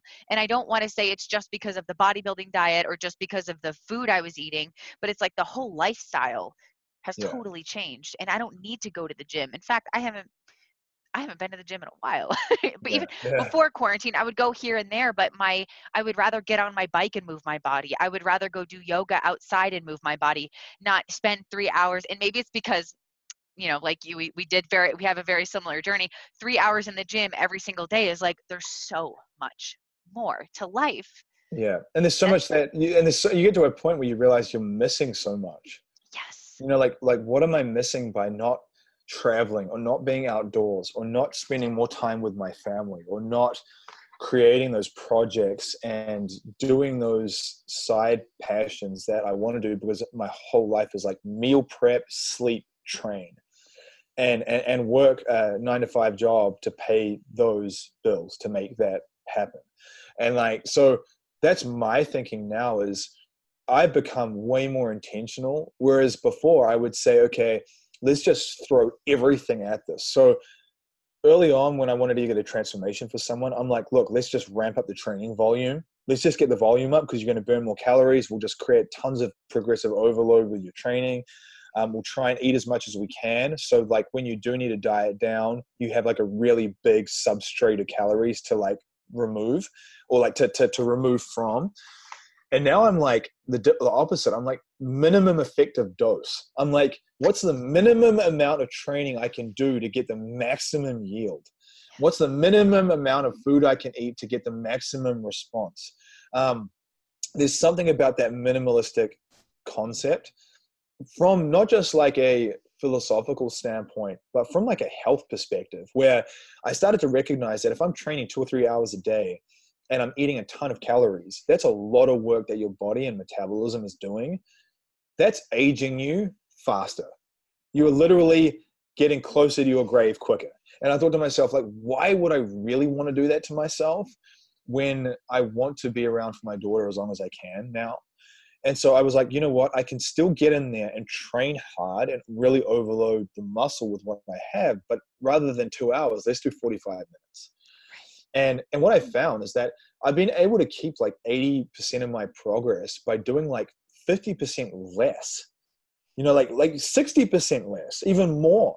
And so by being intentional, and it's the same with the eating. So now rather than like eating more calories, but then having to train more to offset the high calorie intake, there's I guess a spiritual journey that comes with that. And you kind of touched on that, where I feel like once you start to bring other things into your life that bring you value and enjoyment, you don't feel the need to eat all the time. So like if you're out in nature and you're hiking, or have you ever felt like, you know what it's like if you've been like at a fit expo and you literally go all day and you don't even really eat anything because you're just like talking to people all day and you're like hanging out and your energy is like through the roof because you're just connecting with people. And it's like that idea of, what things can I add into my life that generate that type of energy where I don't need to be just eating all day and then I have to train through the roof to offset that high level of eating. And so now I do a lot more intermittent fasting. You know, I'll do a lot more fasting where I can press down my feeding window and I can press down my meals. So like I just have like 1 or 2 meals a day. And there's all these things that you play with to try and get a minimalistic approach. And even a minimalistic approach when it comes to like your training style and supplementation and anything like that. I think honestly, like the more that we can strip away, the better. Like very often people are like, oh, what am I missing? I need to add things in to find like what works for me. And sometimes it's about removing the fluff. You know, it's like, I often think of it like, if you like, you know, if you've been driving for a long time, like we have, it's automatic for you. You get in the car, you almost like go unconscious. You just kind of like, you feel the road. Your movements are very minimal because you're so like at one with the vehicle. And it could be the same with yoga. It's the same with even lifting weights. It's the same with martial arts. If you look at like a new driver, they're like looking at every mirror like 100 times, everything. They're like overdoing everything. And so they're adding a whole lot of extra movements in that they don't need to be doing. And it's often the same with like someone who's new to like lifting weights. They add in like, they do a lot of extra things that they shouldn't be doing. And so part of it is like, not just looking at things you need to keep adding in, but sometimes you just need to remove so much out of your life. Like you literally need to remove so much excessive movement. Like all that excessive movement is like mental fatigue, it's distraction, it's taking you away from the core fundamental things that were going to get you most of your results. And so I definitely, you know, really am a big proponent of just this sort of minimalistic approach as much as possible. And I feel like veganism and the whole awareness through veganism, it taught me a lot of that. You know, it taught me a lot of that. That and fatherhood. The combination of those two things taught me about how can I remove things from my life, but make everything else really efficient. So it works. And then I don't have to add other things back into my life because I feel like there's things that are missing. And then I need to fill all these voids in my life, you know, like all these voids that like, and that's why people keep defaulting back to like old patterns and habits, you know, old addictions and things, because they try and remove these things, but they never fill them with any new light. They never fill them with anything new And they're like, they're just constantly resisting the old thing. And there's this big hole. Mm. And eventually, like, that thing just is like a magnet for that hole. And they go back to it, you know? And it's like, I've said that to people when it comes to veganism, like, get around other vegans, like, or do new things, experience new things, go to some vegan restaurants, just immerse yourself in learning and doing new things to fill those old holes. Because if you just try and change your diet, but you're still hanging out with the same crowds doing the same things, you're going to be pulled back into that again. You know, your environment is such a huge part of it in everything. So, yeah. Oh my gosh, totally agree with everything you just said. I'm just like, yes, yes, more. Yeah, I know. And I'm really excited. I feel like you're also reading my mind today, because like sometimes I'm like, oh, I'm going to ask about this next, and then you're like, by the way, intermittent fasting. I haven't eaten yet today. I have been fasting for probably 2 weeks. Not. That's cool. Yeah, yeah, I've been really into intermittent fasting, and like, you have more food, you spend more, less money on food, and I feel more sharp, like I'm more with it. I have this less of a need to go pick all the time. Yeah. And like, I want to do like a 5-day fast. So I also want to work up to the more like spiritual type cleansing fasts. But I also do believe in intermittent fasting for so many reasons, because like when our bodies aren't always digesting food, it has more energy to repair our cells, like immune cells, and digest it and like everything else. And we're so caught up, you know, and again, breaking all the old patterns, you must unlearn what you have learned. Thank you, Yoda. Eating every hour, chicken for snacks. Yeah.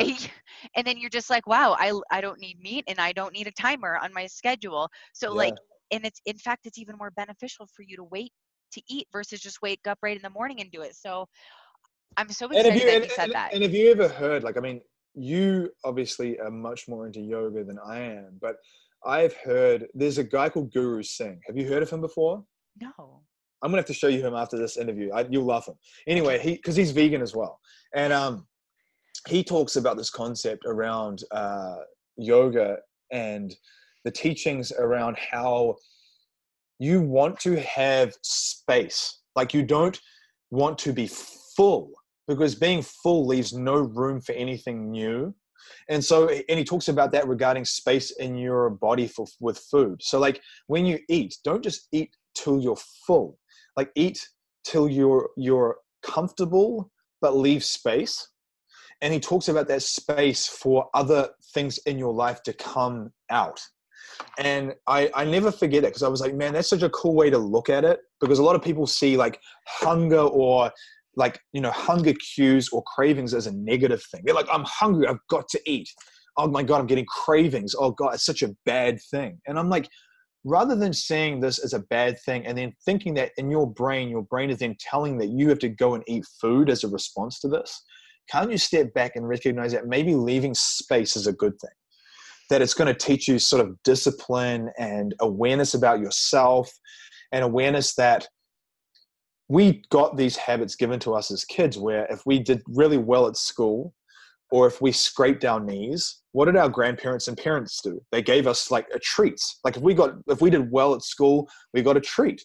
If we got hurt, we got a treat. I mean, I don't know about you, but like my grandparents did that with us. So that all of a sudden we have these associations with achievement and pain is food. Whereas can we sit in that and not do that? And I think fasting, intermittent fasting, for example, or even like extended fasting, there's a real spiritual component to that if you want it to be. And I often think of it from a perspective of like an on and off switch.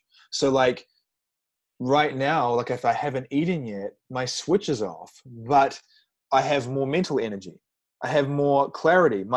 And part of it is like, because you're not constantly triggering your blood, like an insulin response, like blood sugar's not going up and down because you're eating all the time. Because unstable blood sugar and an insulin response massively dictates like mental energy and mental clarity and brain fog and all these things. And so that's why often when people early on, if they fast, they might notice that they're getting a bit more brain fog than normal, because they're insulin resistant and their blood sugar is going up and down on that roller coaster, and they need to get used to that. It will normalize. Once you normalize, have you noticed that your energy is actually improved when you're in a fasted state? because you're becoming more insulin sensitive and your blood sugar is actually getting more stable. And so blood sugar stability and insulin sensitivity is not only just, you know, valuable for like building muscle or fat loss, it's really important in terms of like energy levels and mood. And so a lot of people who have like bad energy or like their mood's not good, their insulin, they're on that roller coaster. But I love that you're dabbling in the fasting, because I feel like that's in alignment with like yoga, spiritual awakening, veganism, and all of that stuff. But I do it now just because, like you were saying, one, minimum effective dose. Like you can save money because you're not eating so much food. You can still eat enough calories in your feeding window if you wanted to.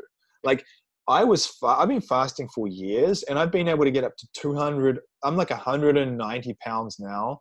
I've been able to get up to 230 pounds and I was still fasting. I was just eating like tons of food in my feeding window. I was still fasting 18 to 20 hours a day. So you can do it. It's not as easy, but you can do it. And so like people that might be listening will like, oh, I'll lose my gains. No, like as long as you're consuming enough calories, you can do whatever you want. But if you want better mental energy through the morning, like you're going to be doing some podcasts or you're going to get up and speak, or you need to like energy like at your job, then maybe fasting is a good thing. But I definitely feel like there is a big spiritual component to it. And I really feel like part of it is just like detaching from this need that we always need food to like quell our emotions or bring us comfort. Like how, like, because food is comfort for a lot of people. Food is comfort for everyone in some capacity, because it's a necessity. And so we've been taught it since the start, since we were born. And, so for me to kind of step back and see that and know that, and then challenge myself to like, hey, like stick this fasting out for a while. You know, like I've done like, you know, 1 and 2 day fasts. I haven't gone beyond those, but I fast every day in some capacity. You know, like I always train in a fasted state. Like I never eat before I work out ever. Like I haven't done that in years. And it's just part of how I did things. But I mean, what have you noticed with the fasting? Like what compelled you to do it? And what have you noticed so far has been the benefits for you?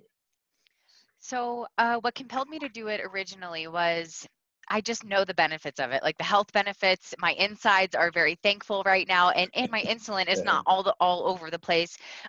Control. Discipline. I love that you said discipline, because I feel like with food, we're so instant gratification. And because now we're all at home in front of our fridge. It's harder, right? And so it's a little element of definitely discipline and gaining control over myself. And there is definitely a spiritual component with it too, because I was doing a little bit of yoga research and how they were saying that food can sometimes clog up our channel. Yeah. Our connection to the divine. Yeah. And I believe that, especially if you're eating, like, I don't know if you've ever tried to meditate with a full belly or even like working out with a full belly. It's just like, there's no space for anything else to come in. And so I definitely feel more clear. And when I do go to eat, I get full faster and my choices are better. Yeah. So I've noticed also that I appreciate the foods that I do eat more, because I've spent time being thinking about them and wanting them. And so when I do go to eat them, I appreciate the taste of them and I appreciate the way they satisfy me. Rather than just like wolfing it down and not thinking about it and just eating it from a purely mechanical perspective of like, okay, I'm just eating this and this to build muscle. I'm eating like these things to kind of nourish my body and optimize my health and just, you know, sort of honor this temple that we have. You know, and so that's definitely one of the things, you know, talking about honoring temples and things. It's like I now, especially when it comes to nutrition, like I talk about adding in the rainbow, you know, add in all the different colored vegetables you can get. So like, don't just eat broccoli every day. You know, don't just eat like one thing every day. Like get colorful, because you know those colors represent micronutrients, vitamins, and minerals. And it's like the more diversity of those things you can get, the more optimal you're going to be. And so when that's part of like, you know, honoring that temple, and like you look at that food and like all the different colors and how they're exploding in the plate. And you have an appreciation for that rather than just, you know, like if you were thinking back to your old days of just like tilapia and broccoli or something, you know, it's like, there's nothing to that. It's just, it's eating for function, and it's not, it's just, while it serves a function, I don't think it's like highest function, you know. There's definitely different levels that you can move beyond past that, you know? Yeah, definitely. Yeah. And I love the temple thing that you said. I think, and it's like, notice going through the discipline and staving off from food for a little bit, knowing the benefits that it's giving you. When you go to feed your body, you're more conscious of it because you've been kind of in this state where you're fasting. And then when you go to choose your food, you actually choose it better. And what you said about, so I just learned this recently. I think it's Thich Nhat Hanh. Have you heard of him? That name really rings a bell. He's been on podcasts. He's like this little cute Buddhist monk who's like older, and he's like, I'm so happy. He talks about looking at your food and like actually being really grateful for it before you put it into your body. And I think there's actually like scientific evidence saying when we do that to our food, all of the nutrients are absorbed. Yeah. Well, you think about it, because from a scientific perspective, like if you're calming down your nervous system and you're getting out of a sympathetic state and you're getting into a parasympathetic state, parasympathetic nervous system is associated with digestion. And so if you're in a calm state of gratitude and you're in the moment, you bring on that digestive part of your nervous system.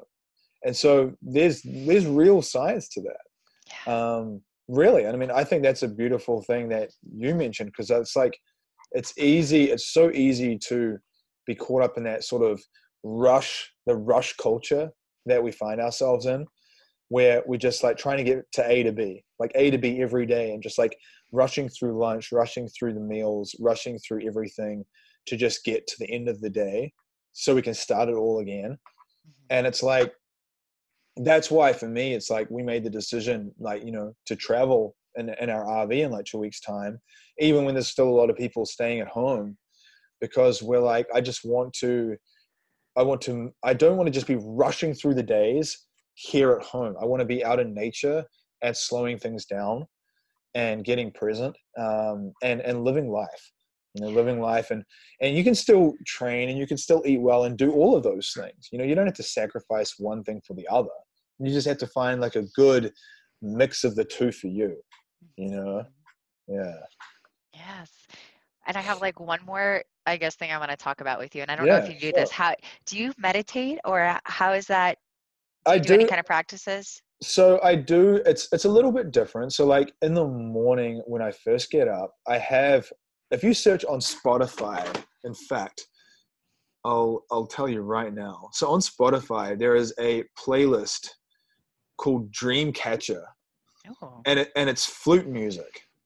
Oh, I love it. And it's like, it plays like this. I'll show you. So, yeah. Hopefully it doesn't play on my computer. So it plays like, can you hear it? Yes. And so I'll play that when I first get up. And I'll just like sit there and I just breathe, before I check social media, before I get on my computer, before I do anything. And I just box breathe. So I nasal breathe, nasal breathing, box breathing.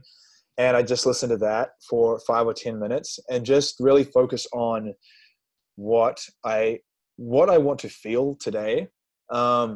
And then at the end of that, what I do is it's like a digital vision board. So right now I have my vision board right here. It's this big, colorful looking thing, but I have all the pictures from that. And I have videos and things on my phone under the heart icon, like the favorites section. And so what I'll do is I'll go into that favorites album and I kind of scroll through it.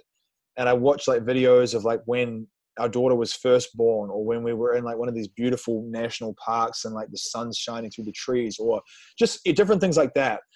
And I find that looking at those things that I've experienced that generated that feeling, get me back into that state again. And so every morning I do that before I start anything, just because I feel like that really primes your mind to be in the right frame of mind to go out there and handle like life's challenges. And then even at certain points in the day, once, because I do this at like 4 a.m. in the morning. Like I get up really early to work before our daughter wakes up. So I'll do this really, really early in the morning. But then mid-afternoon, once everything is done, if it's not too hot outside, we'll go outside, we'll throw a blanket down on the ground, and we'll just lay in the grass and with the trees and just breathe. And we'll try and encourage Zia to do that as well. She's still a bit young. Like she'll do it for a second and then she'll get up and she'll like want us to play. But I definitely have found that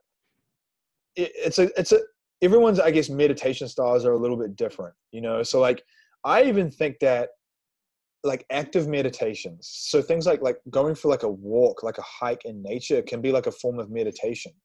Totally. You know, if you're like listening to your breath, or, you know, like you're kind of breathing because you're hiking and you're just like listening to your breath and listening to like the rhythm of your feet moving and you're in nature. Like, I feel like that can be meditation.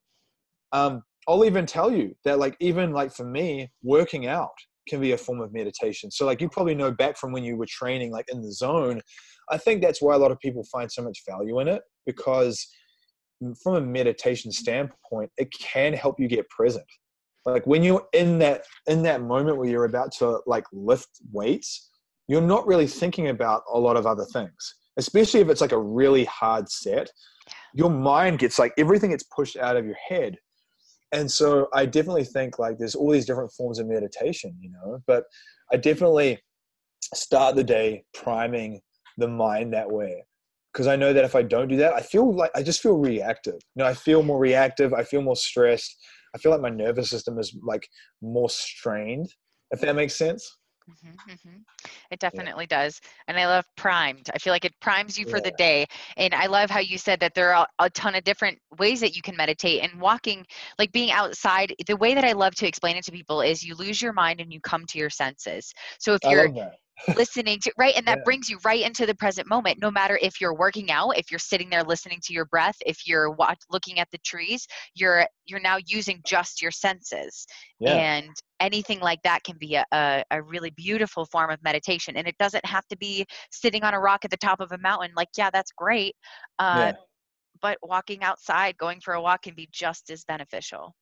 Yeah. I mean, absolutely. I think find the thing that brings you that feeling that you just said, you know, like what brings you that feeling, do that. And don't feel like you have to conform to like some cliche stereotype of meditation. If you don't feel like it works for you, you know, like back when, before the shutdown happened, I would do it in the sauna. So like every day I would spend like 30 minutes in a sauna after my workouts. And I would do a lot of stuff. I would do a lot of like just breathing in the sauna and stuff like that. Now, obviously that's changed, but that's what led me to do just the breathing in the lounge when I first get up in the morning instead. So it's just about finding like, you know, your thing. And it changes based on the environment that you're in, you know, but like you can take those skills with you no matter where you go and you just adapt them. Right. Yeah. And you could be in a constant state of meditation all day. Like once you're really practiced at it, you can be driving and be sort of in a state of meditation and be so present. And I feel like when you're super present, other people kind of want to be around you because you're not up in your monkey brain stressing them out. You're actually like bringing them to actually a higher vibration, a more peaceful vibration. And the working out, that was like, I think my teacher, when bodybuilding was like such a beautiful teacher for me. It was my connection to spirit, to numbers, to all of these things. But I would, in my morning sessions were always so good because I would kill it for cardio, like high intensity, like you had to transcend just to get through the type of shit I was doing. And then I would work out and pose and go into the sauna and I would sit just the same as you said. Yeah. And it's almost like you're challenged in the heat in a different way than if you were just sitting in a room. So you're physically challenged and mentally. It's really, really cool actually. Yeah. Yeah. I mean, I love that. You know, that's the parts that I do appreciate about the bodybuilding culture, that it does teach you a lot of those things if you choose to see it that way. And then the question is, how can you transcend that over to other areas of your life?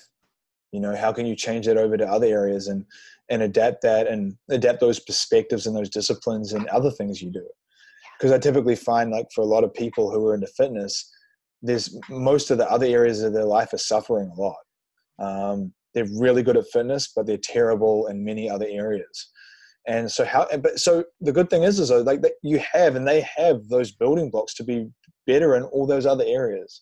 They have the character traits. They just need to prioritize it and have belief that they can do it and have the intention of that they want to do it. And it's like figuring veganism out. It's like anything, you know, you want to have that intention of like, I'm just going to figure this out. You know, I don't really know what it's going to look like straight away. But I have the skill sets and I have the confidence that I can figure it out. So, yeah. Yes. Fraser, I feel like we could probably talk for 5 hours. So we could. I would like whatever topic we're like, oh my God, yes, yes. Yeah. I would love to have you on again. Yeah, for whatever topics we didn't cover. I'm sure we could come up with a whole new other thing. I would love that. Yes, me too. And it's been so cool to connect with you. Now I'm like on the other side of this whole big transition. I can't wait for you to come visit Colorado too. There's cool stuff here. Yeah, I can't wait. It looks so beautiful. I mean, every time you post pictures and stuff, everyone's jealous. Everyone's like, oh man. Sorry, guys. I only go there in my dreams, you know? You know? So, but I mean, it reminds me a lot of New Zealand. And I just love how, like you were saying, like everyone seems active there and like everyone just does their thing, and being active is like a part of their lifestyle. So it's not something you have to think about. It's just something that they do. And so there's no judgment there because everyone's doing it and everyone's just kind of in their zone. And I love that. And that's like, I want to be part of stuff like that, you know, it's that environment, you know, like diet's one thing, training's another thing, but your environment is a huge part of your health and success with your body and transformation in general. So, but it's been a pleasure. It's been a real pleasure coming on and just talking about all kinds of stuff. Yes, I agree. I agree. So where can people find you? So they can find me if they search at Evolving Alpha on Instagram and on Facebook, Evolving Alpha, www.evolvingalpha.com. And then just search Fraser Bailey, FraserBailey on Facebook. I'm on there as well. So those are the places that you can find us. Ah, amazing. Cool. Awesome. Yes. Okay. Thank you so much, Fraser. And thank you everybody for listening. This has been a pleasure. Okay. Peace, everybody. See you on the next one. See you guys later.